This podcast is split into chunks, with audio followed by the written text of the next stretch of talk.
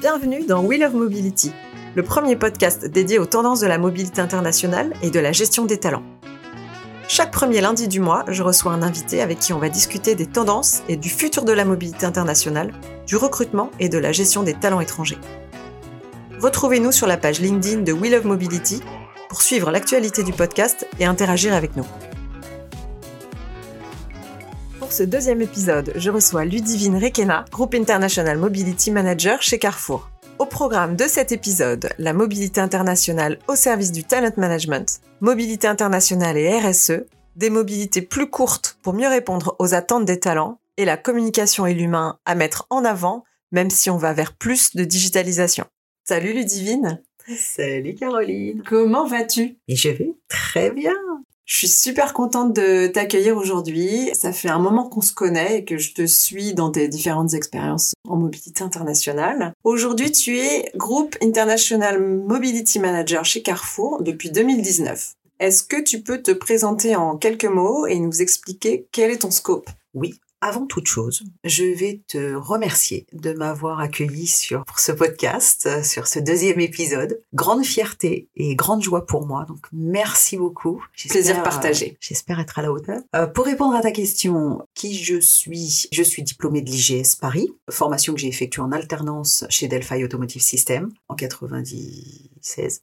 Je devrais pas le dire trop fort, ça ne le rajeunit pas. J'ai ensuite rejoint le groupe de Grémont. Pendant deux ans, j'ai commencé par un poste d'assistante R H, donc relativement simple, euh, mais avec quand même cette, déjà à l'époque, cette connotation, cette couleur mobilité internationale, mobilité internationale. Acquise chez Delphi. Et puis, s'en est suivi une expérience chez Valeo pendant quatre ans qui a marqué vraiment ma volonté de rester en mobilité internationale, qui m'a permis d'acquérir toutes les compétences et connaissances dans le domaine. Mm-hmm. Donc, on en reparlera plus tard, mais j'ai rencontré pas mal de personnes qui m'ont aidée dans développement, et puis j'ai rejoint ensuite le groupe Geodis, puis tel Technip, pardon, puis Technip pendant sept ans. Ce qui a marqué particulièrement mon parcours, je pense, c'est qu'à partir de l'expérience Valeo, j'ai alterné les postes de responsable mobilité internationale et les postes de R R H. Ouais, donc des, des compétences ultra complémentaires. Complètement, complètement, et souvent je dis, c'est, c'est vrai que je, je me sens à l'aise dans la mobilité internationale parce que j'ai oui. ce background. Ta formation, R H. Réaliste, voilà, ouais. Exactement. Donc, pré-Technip pendant donc, sept ans, j'ai créé ma société. Ouais, je me souviens. Voilà, de conseils et de formation en mobilité internationale. Et puis, alors, non pas en deux mille dix-neuf, mais en réalité, en septembre deux mille dix-huit, je rejoins le groupe Carrefour. Et puis, je,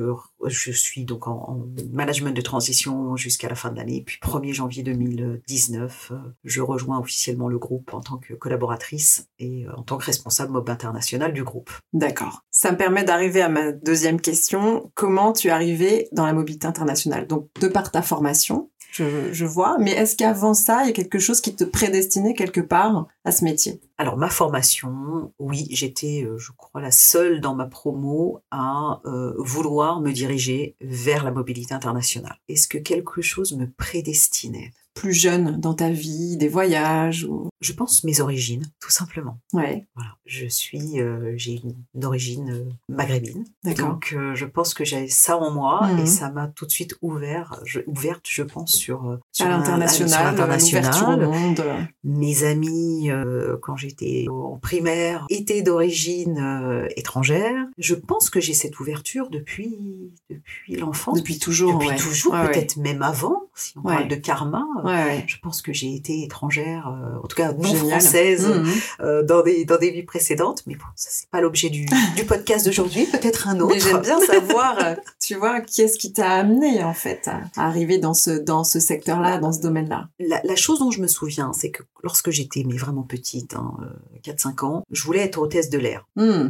Voilà. Donc, j'avais déjà cette envie de voyage, cette envie d'international. Après, euh, tout, tout au long de mes études, je pense pas avoir, en tout cas, les premières études, la première partie, je, je pense pas avoir eu ça en tête, mis à part l'attrait pour les langues. Oui. Ça, ça, oui, bien sûr. L'attrait pour le droit. Et puis, à un moment donné, euh, voilà, je suis rentrée à l'I G S et euh, l'opportunité s'est trouvée de, de, d'être, d'être en alternance chez Delphi. Et c'est grâce à cette expérience que je mets vraiment le pied à l'étrier D'accord. de la mob internationale. Et que, ben, en fait, j'en sors pas. C'est mon, un peu mon bébé. Ouais. Je pourrais en parler pendant des heures. Ouais, ouais. On te j'aime, sent une passion pour, euh, ouais, pour le sujet. La, la complexité technique du sujet. Et en même temps, euh, tout l'aspect logistique qui peut être un peu rébarbatif, mais qui pour moi est essentiel. Euh, je pense que particularité de ces, ce métier, c'est vraiment d'être au plus proche des gens. On est des, des R H avec ce petit truc en plus, où on va être beaucoup plus à l'écoute du collaborateur, de sa famille. Oui. Et c'est là où on fait toute la différence. Cœur de l'humain. L'humain, totalement. L'écoute, très importante, très, très importante. Euh, faire preuve d'empathie. C'est pas simple de partir à l'international, de quitter son pays ouais. d'origine, de quitter sa famille, ses amis. On le sait tous, le déménagement, je crois que c'est la troisième source de stress oui. la plus importante. Oui, oui. Il faut les accompagner, nos expats, sans les materner, hein, mais juste non, mais montrer que tu es présent support, et que, que être tu es un véritable ouais, support. Et ne pas oublier évidemment tous les aspects techniques. On en parlera certainement euh, avec petite compliance. Les obligations voilà. qu'on doit garder en tête quand même. Exactement. Mais, mais allier le, le, vraiment le côté euh, humain, individu, au cœur de l'équation quand tu parles d'expatriation. Donc la mobilité internationale, j'y suis pour tout ce toutes que je ra- suis ouais, en fait. Toutes ces raisons-là. Toutes ces raisons mmh. et parce que je suis comme ça. Ouais, ouais. Ça me correspond bien. En tout cas aujourd'hui. Top. Voilà. Si on part un peu plus dans les chiffres, globalement Carrefour c'est combien de collaborateurs au global et combien d'expats ? Carrefour c'est trois cent vingt et un mille collaborateurs, même un peu plus aujourd'hui. Je n'ai pas les chiffres exacts, mais depuis l'acquisition du groupe Big au Brésil, notre effectif a grandement évolué. Paradoxalement, nous n'avons que soixante-dix expatriés au sein ouais, du groupe. Ce qui est très peu, ce qui au final. est très peu, mais qui s'explique totalement.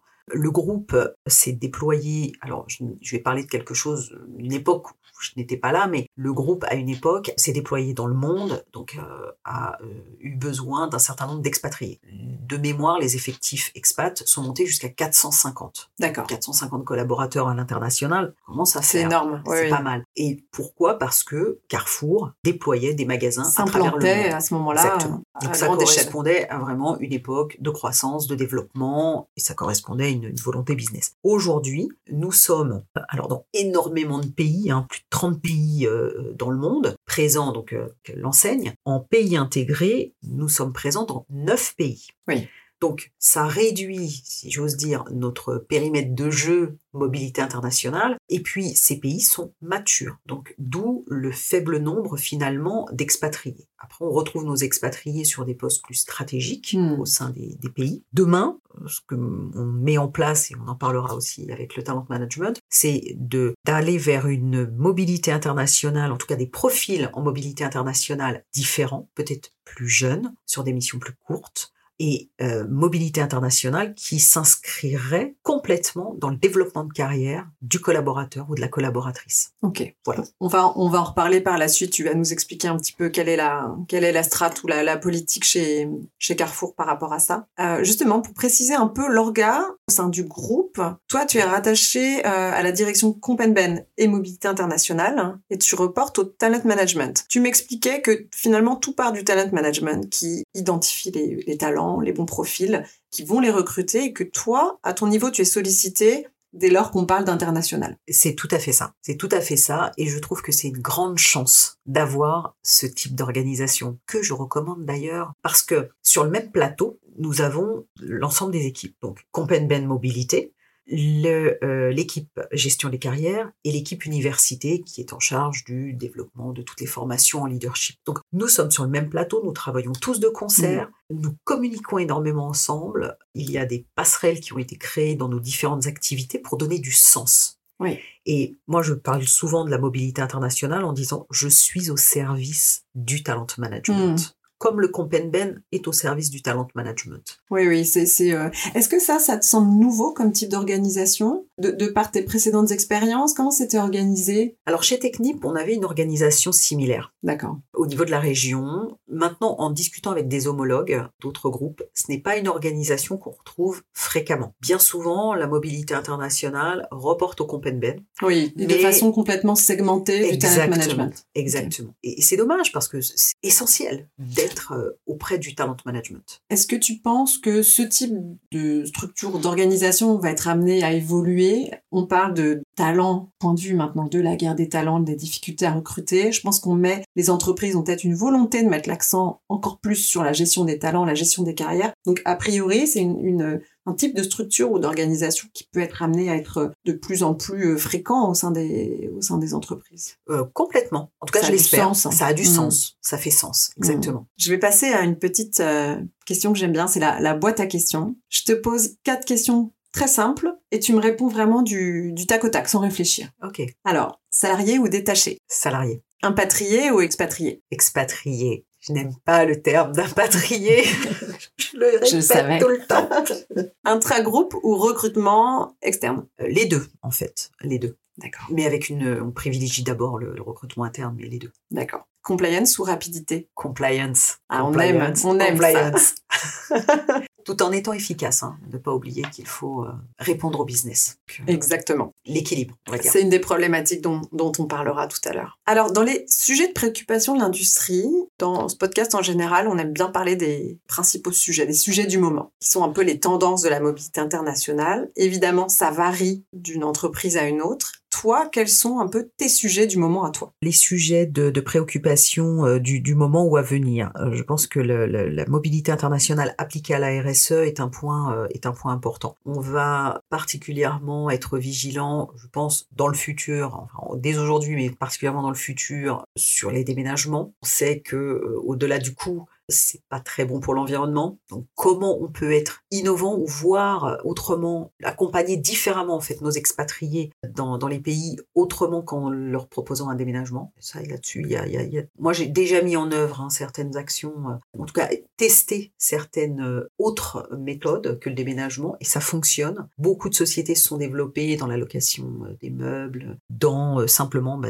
la location meublée hein, de logements. Je pense à quoi d'autre ? Les vols, tout ce qui Et euh, voyage, voyage d'affaires hein, euh, ou voyage, voyage en fait intermédiaire parce que bon, l'aller et le retour évidemment c'est incompressible, on, on pourra pas, on pourra pas l'éliminer. En revanche, les voyages intermédiaires, euh, sous, bon, beaucoup d'entreprises optent pour un budget voyage ou pour un nombre de billets d'avion. Là, tu parles dans le cas d'une expatriation, les, les retours expatri- en France, exactement. Par D'accord. Des retours dans le pays ouais. d'origine. Mmh. Est-ce que demain on ne pourrait pas envisager autre chose, diminuer le nombre de retours ou limiter en classe ne plus oui. parler de business. Alors, mm.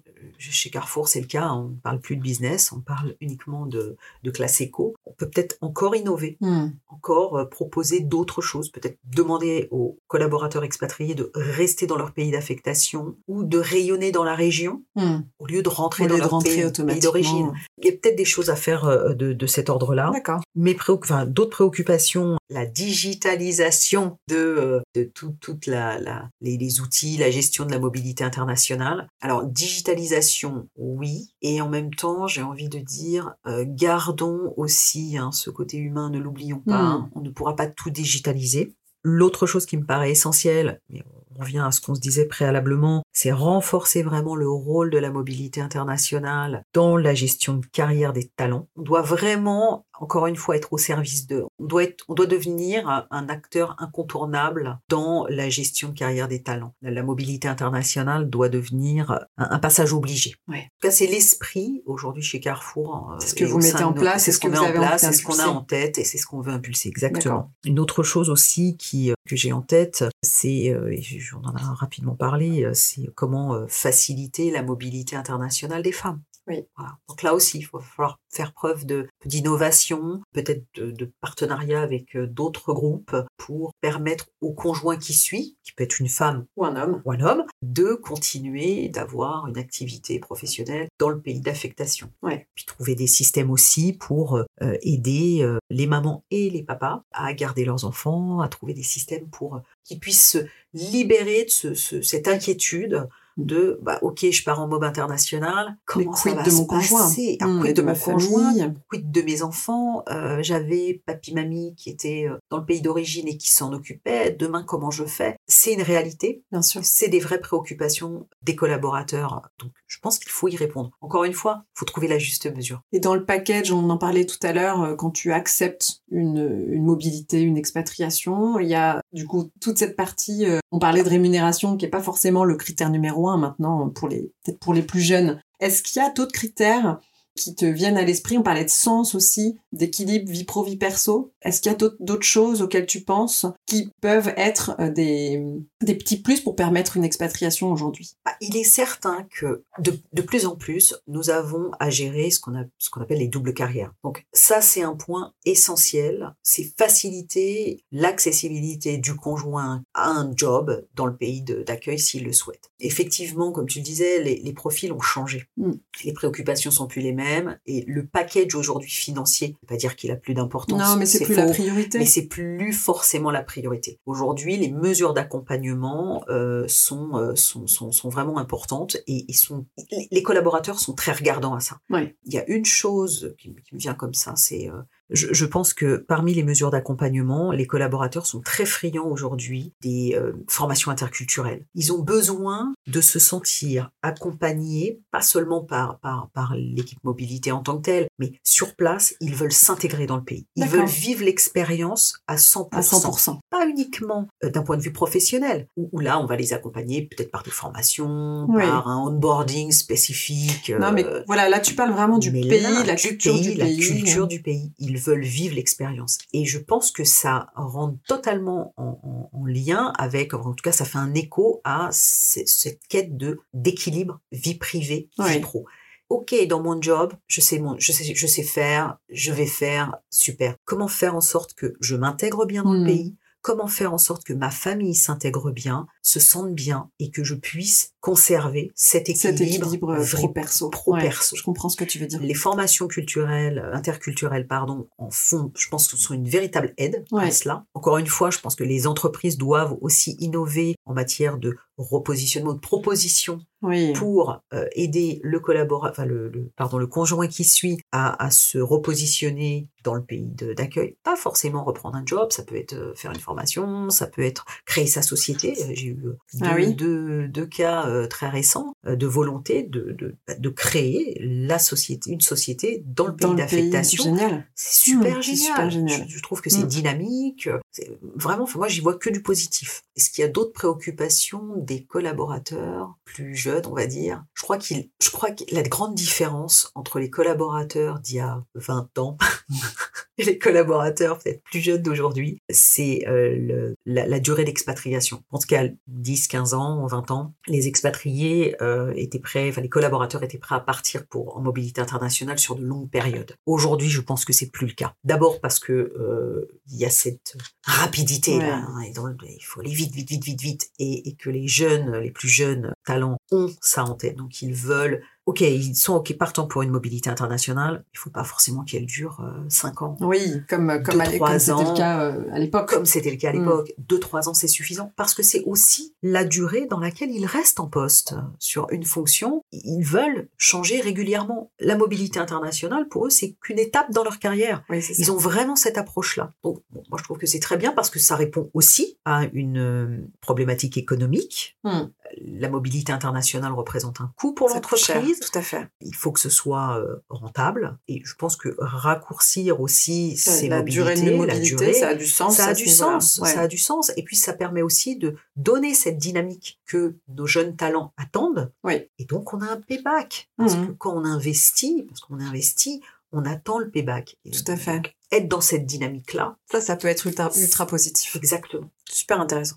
Moi, j'avais une petite question par rapport au, à la période post-Covid. Qu'est-ce que tu dirais que, ce, que le Covid, globalement, a changé dans ta façon de travailler? Est-ce que le scope de vos activités a changé pour les responsables A M I? Enfin, en tout cas, pour ta partie mobilité internationale. Qu'est-ce qui a vraiment changé euh, après le Covid? Alors, déjà, pendant la pandémie, prise de conscience des trous dans la raquette. Tu peux développer ça?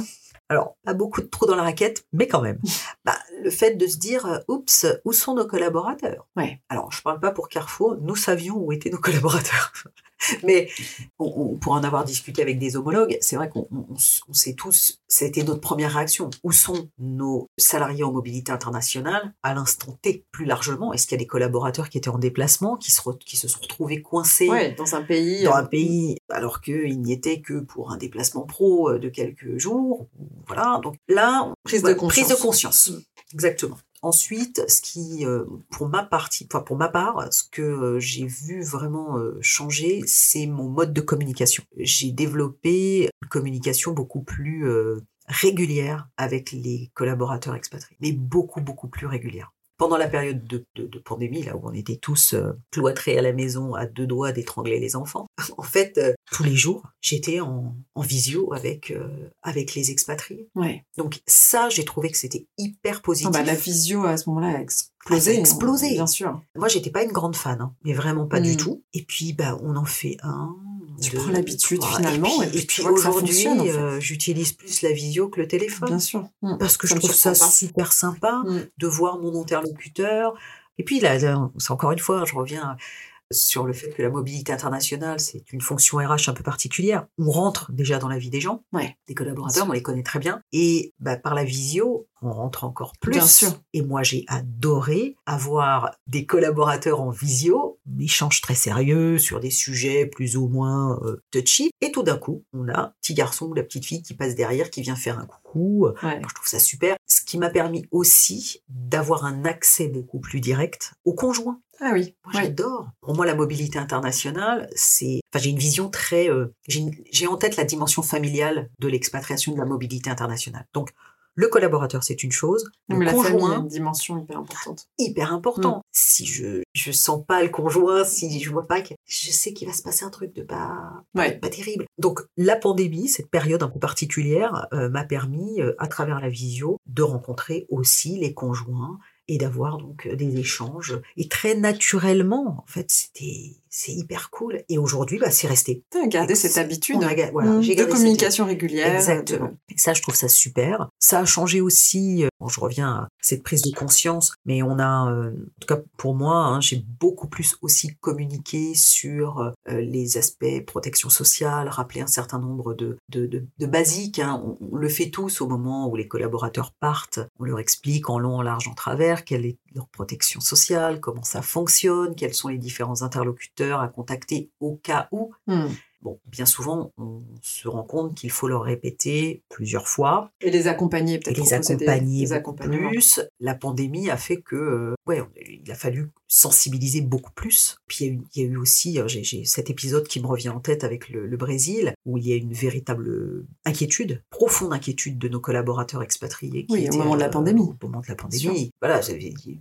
Les, les hôpitaux à Sao Paulo mm. débordaient, les expatriés se sont inquiétés, est-ce qu'on doit nous rapatrier mm. ou pas ? Donc, j'ai travaillé avec International S O S, pour ne mm. pas les citer, qui, euh, avec lequel on a organisé un webinar spécifique pour nos collaborateurs euh, au Brésil, et conjointement avec le directeur sécurité euh, de, de Carrefour Brésil, et ça a rassuré tout, tout le monde. monde. C'était super. Ça, je pense que je ne l'aurais pas fait, très honnêtement, s'il n'y avait pas eu la pandémie. Oui. Et aujourd'hui, bah voilà, c'est en tête. Euh, Plus de com'. Plus de com, être plus vigilant aussi euh, aux aspects euh, bah, sanitaires dans l'ensemble des pays. Mm. Il y a, je, j'ouvre le, le, le site du ministère des Affaires étrangères et puis d'autres sources quasiment trois à quatre fois par, euh, par semaine. Ouais. C'est-à-dire que c'est, c'est mon petit rituel. Tiens, au fait. Euh, Cette dimension est rentrée un peu dans ton quotidien. Complètement. Mm. Complètement. Super intéressant.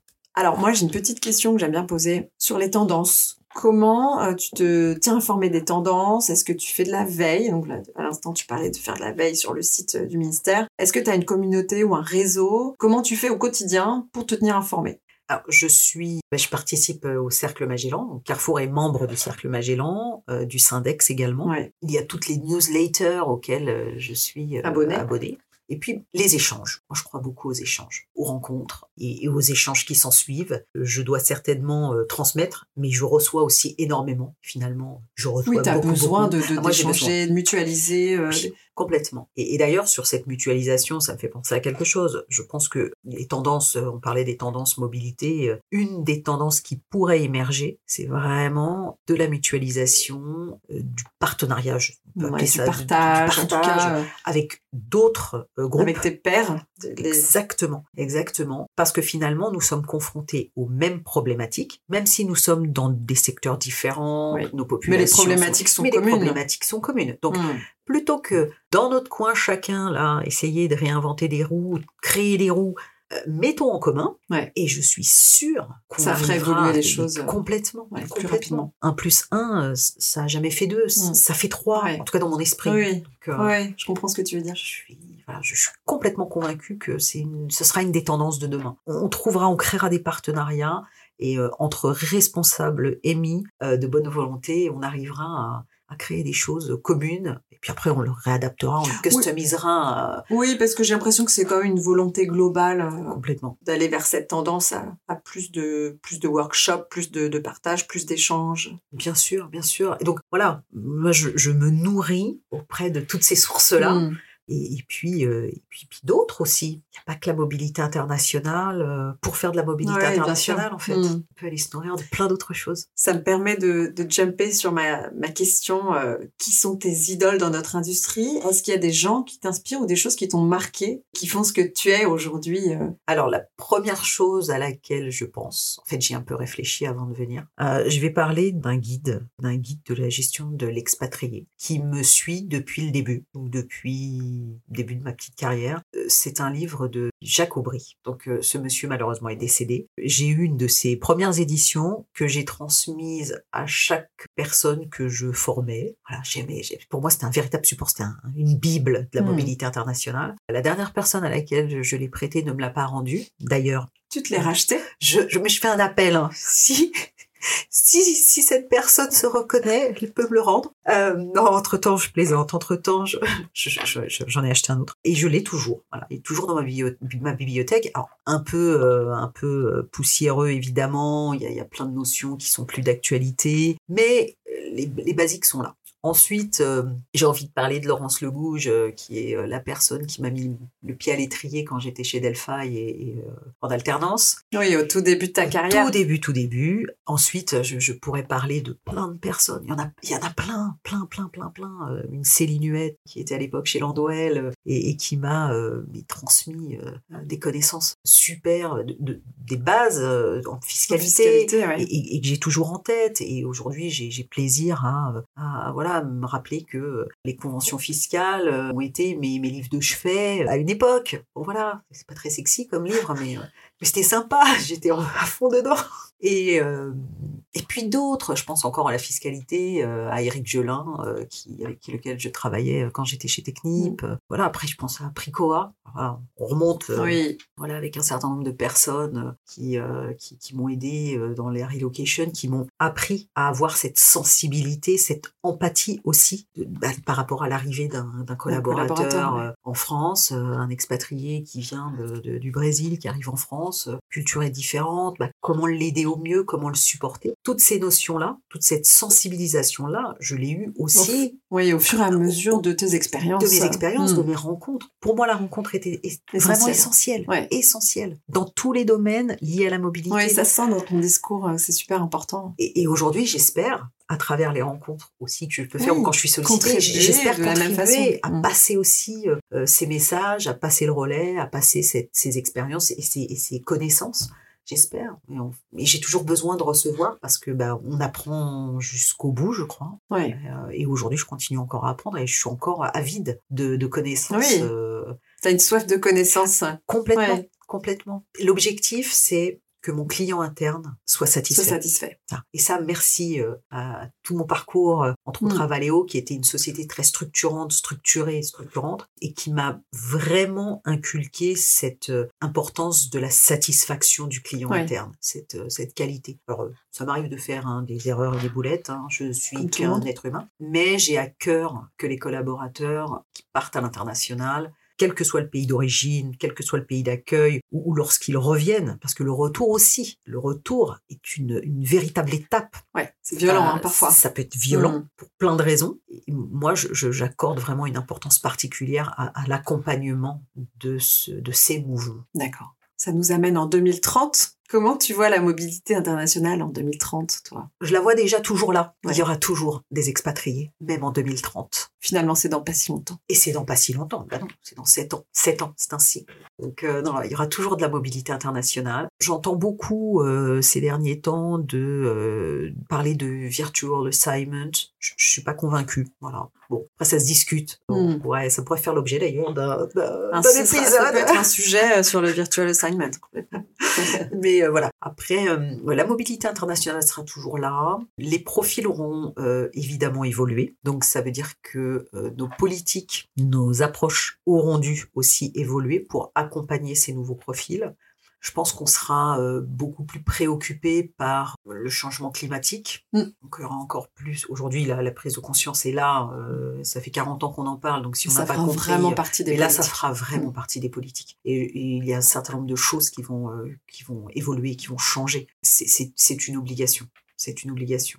On sera peut-être sur des mobilités euh, plus courtes, oui. certainement plus courtes. Est-ce qu'il y aura plus de contrats locaux plus au détriment justement de, de, de, de la mobilité dans le sens politique, euh, mobilité euh, avec des conditions, euh, puis des, des, des, des, un début, une fin. Est-ce qu'on sera plus sur des, des nouveaux t- ou puis des nouveaux types de mobilité, des, des statuts freelance, beaucoup plus, je pense. Plus de, de, de, de prestataires de services aussi. Alors, en fonction des secteurs, c'est certainement. Mm. Certainement. Certainement. Je, je, je, j'ai, j'ai en tête, évidemment, je reviens à Technip. Euh, oui, euh, c'est, ça a du sens. Ça, ça peut avoir du sens parce que ça correspond à l'activité. Pour un groupe comme Carrefour, je ne sais pas. Ouais, trop. Peut-être pas forcément. Je ne mm. sais pas trop. Mais euh, voilà, je, je, je, deux mille trente, on sera toujours... Euh, il y aura toujours de la mobilité internationale. De la mobilité internationale. Ça, c'est certain. C'est une certitude. Ça peut être le mot de la fin. Alors, pour conclure, les choses à retenir de cet échange, c'est que selon toi, il faut renforcer le rôle de la mobilité internationale dans la gestion de carrière des talents. La mobilité internationale doit être davantage au service du talent management plutôt que d'être gérée en silo, avec le compendium par exemple, et sans lien avec le talent management. Pour toi, la mobilité internationale doit s'inscrire dans une logique de R S E. Comment accompagner différemment les expats dans leur déménagement, comment être plus innovant et comment réduire les voyages ? Selon toi, en mobilité internationale, on doit favoriser la réduction de la durée des mobilités pour répondre aux nouvelles attentes des talents qui n'ont plus envie aujourd'hui de partir trois, quatre, voire cinq ans en expatriation. Et concernant les conséquences du Covid sur ta façon de travailler, tu as repris le contact avec les expats, tu as mis en place une communication plus régulière et plus qualitative qu'avant. Et pour finir, on doit être dans une logique de digitalisation de la mobilité internationale, mais sans oublier l'humain qui doit rester au cœur de l'équation. Merci beaucoup, Ludivine, de, d'être intervenue. J'étais trop contente de, de t'accueillir et de, de passer ce moment avec toi. Merci à toi. C'était une grande joie pour moi et peut-être à bientôt. À bientôt. C'est la fin de cet épisode. Merci de l'avoir suivi. On se retrouve le mois prochain avec un nouvel invité. D'ici là, n'hésitez pas à partager le podcast avec quelqu'un qui pourrait être intéressé.